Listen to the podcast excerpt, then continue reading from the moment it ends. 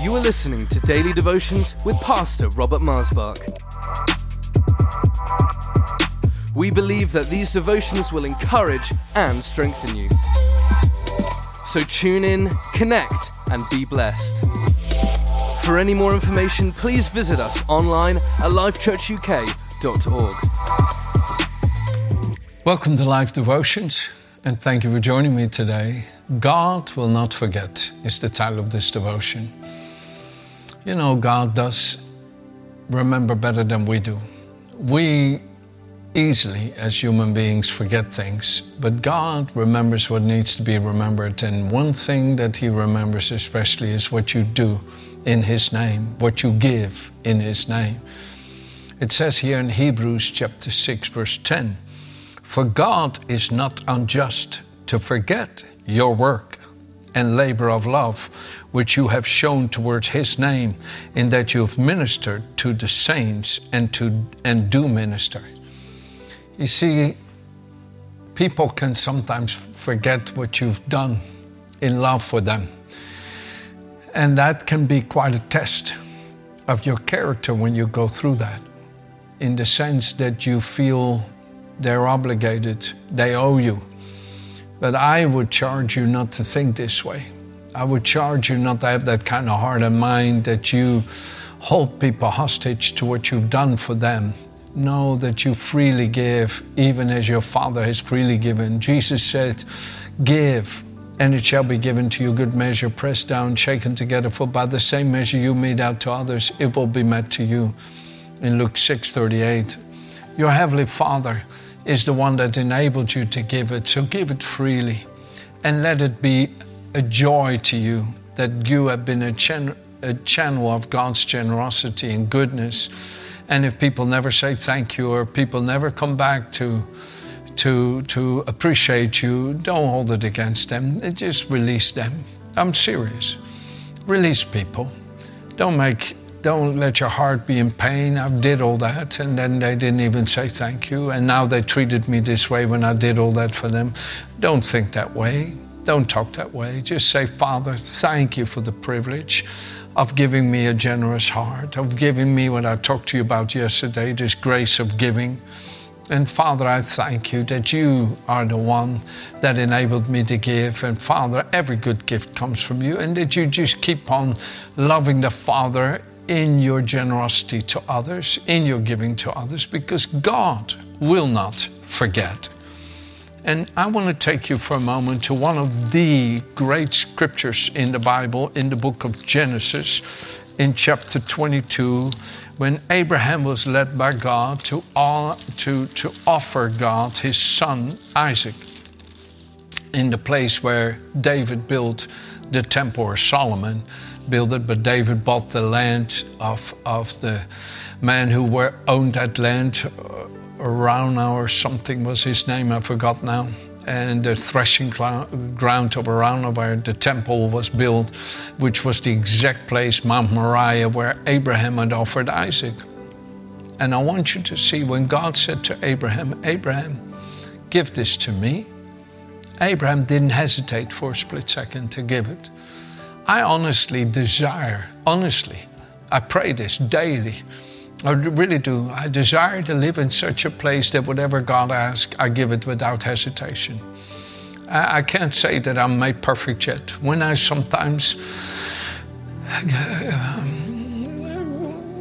circumstances push me in, in to, to give in certain ways, I can feel my nature still struggles sometimes.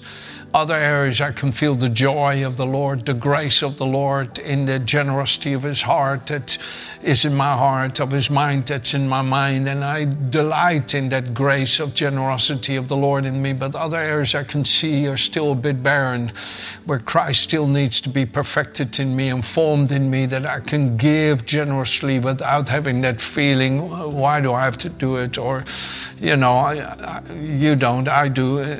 I don't like those feelings. I hate them. To me, that's the barren ground of the carnal nature, of the earthly nature that is ungodly.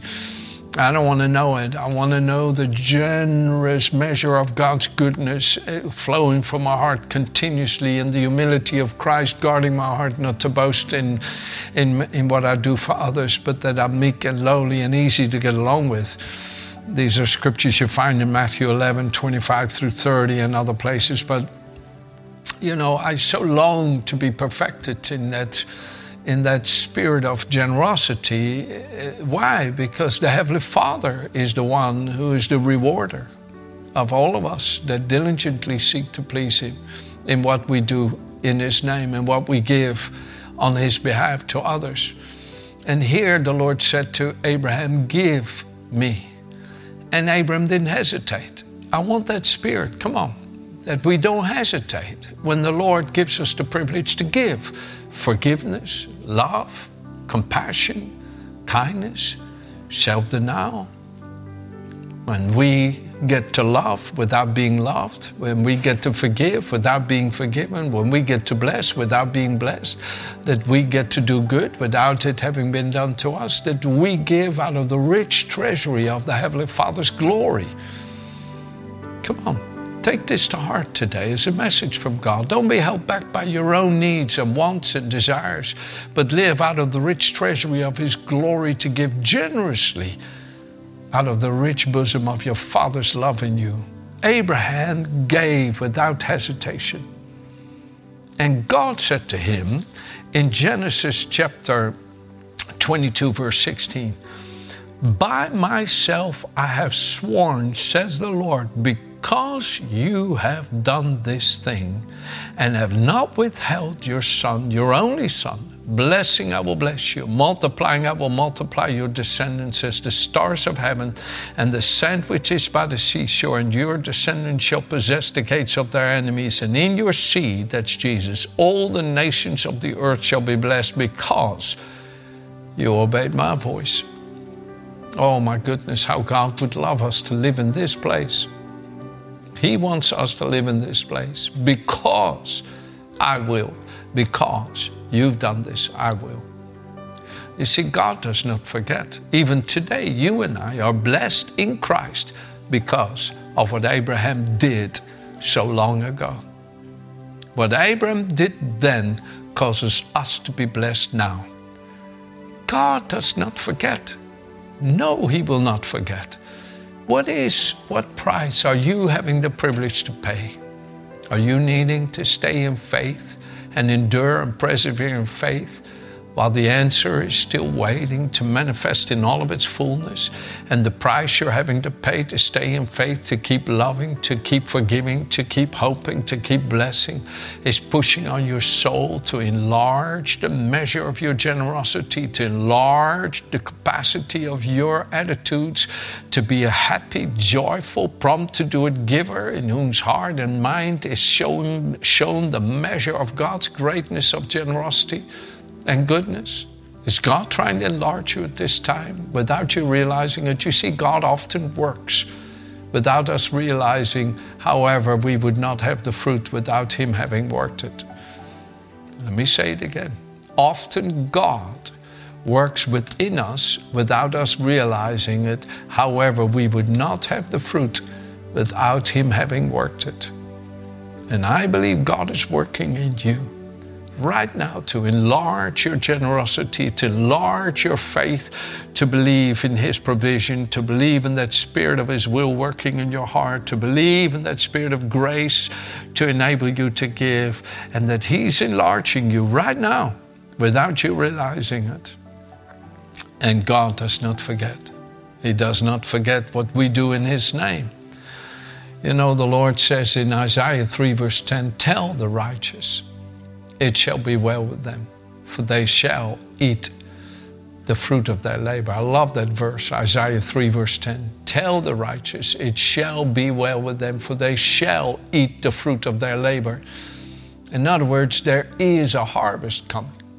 It says there in Hebrews eleven, verse six, that we must believe that God exists and is a rewarder of those who diligently seek Him. You see, God honors those who stay faithful, loyal in, in, in to Him over the years. And, and I love the example that we have in the Scripture from so many, but I'd like to take you to Luke chapter one in closing. And I want you to see these two precious people here. I find them such an inspiration for me. Zechariah and Elizabeth. Elizabeth, you really see how God moves on families, because Elizabeth's sister, Anna is her name, had a daughter whose name was Mary, the mother of the Lord Jesus Christ. And you could see how that spirit of grace was in the family, because when the Lord moved upon Mary by His Spirit, she said, "Let it be to me according to your word." And here we could see that spirit that God honors and remembers in Elizabeth and Zechariah, because let me read to you in verse five of, of Luke chapter one. "There was in the days of Herod, the king of Judea, a certain priest named Zechariah, and of the division of Abijah. His wife was of the, a daughter of Aaron, and the name, her name was Elizabeth.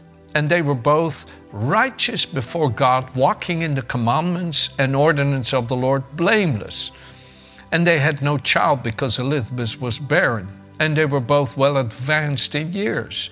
So it was that while he was serving as priest before God in the order of his division, according to the custom of the priesthood, his lot fell to burn incense when he went into the temple of the Lord. And the whole multitude of the people were praying outside at the hour of incense. And the angel of the Lord appeared to him, standing at the right side of the altar of incense. And when Zechariah saw him, he was troubled, and fear fell upon him. And the angel said, 'Don't be afraid, Zechariah, for your prayer is heard. Your wife Elizabeth will bear you a son, and you shall call his name John.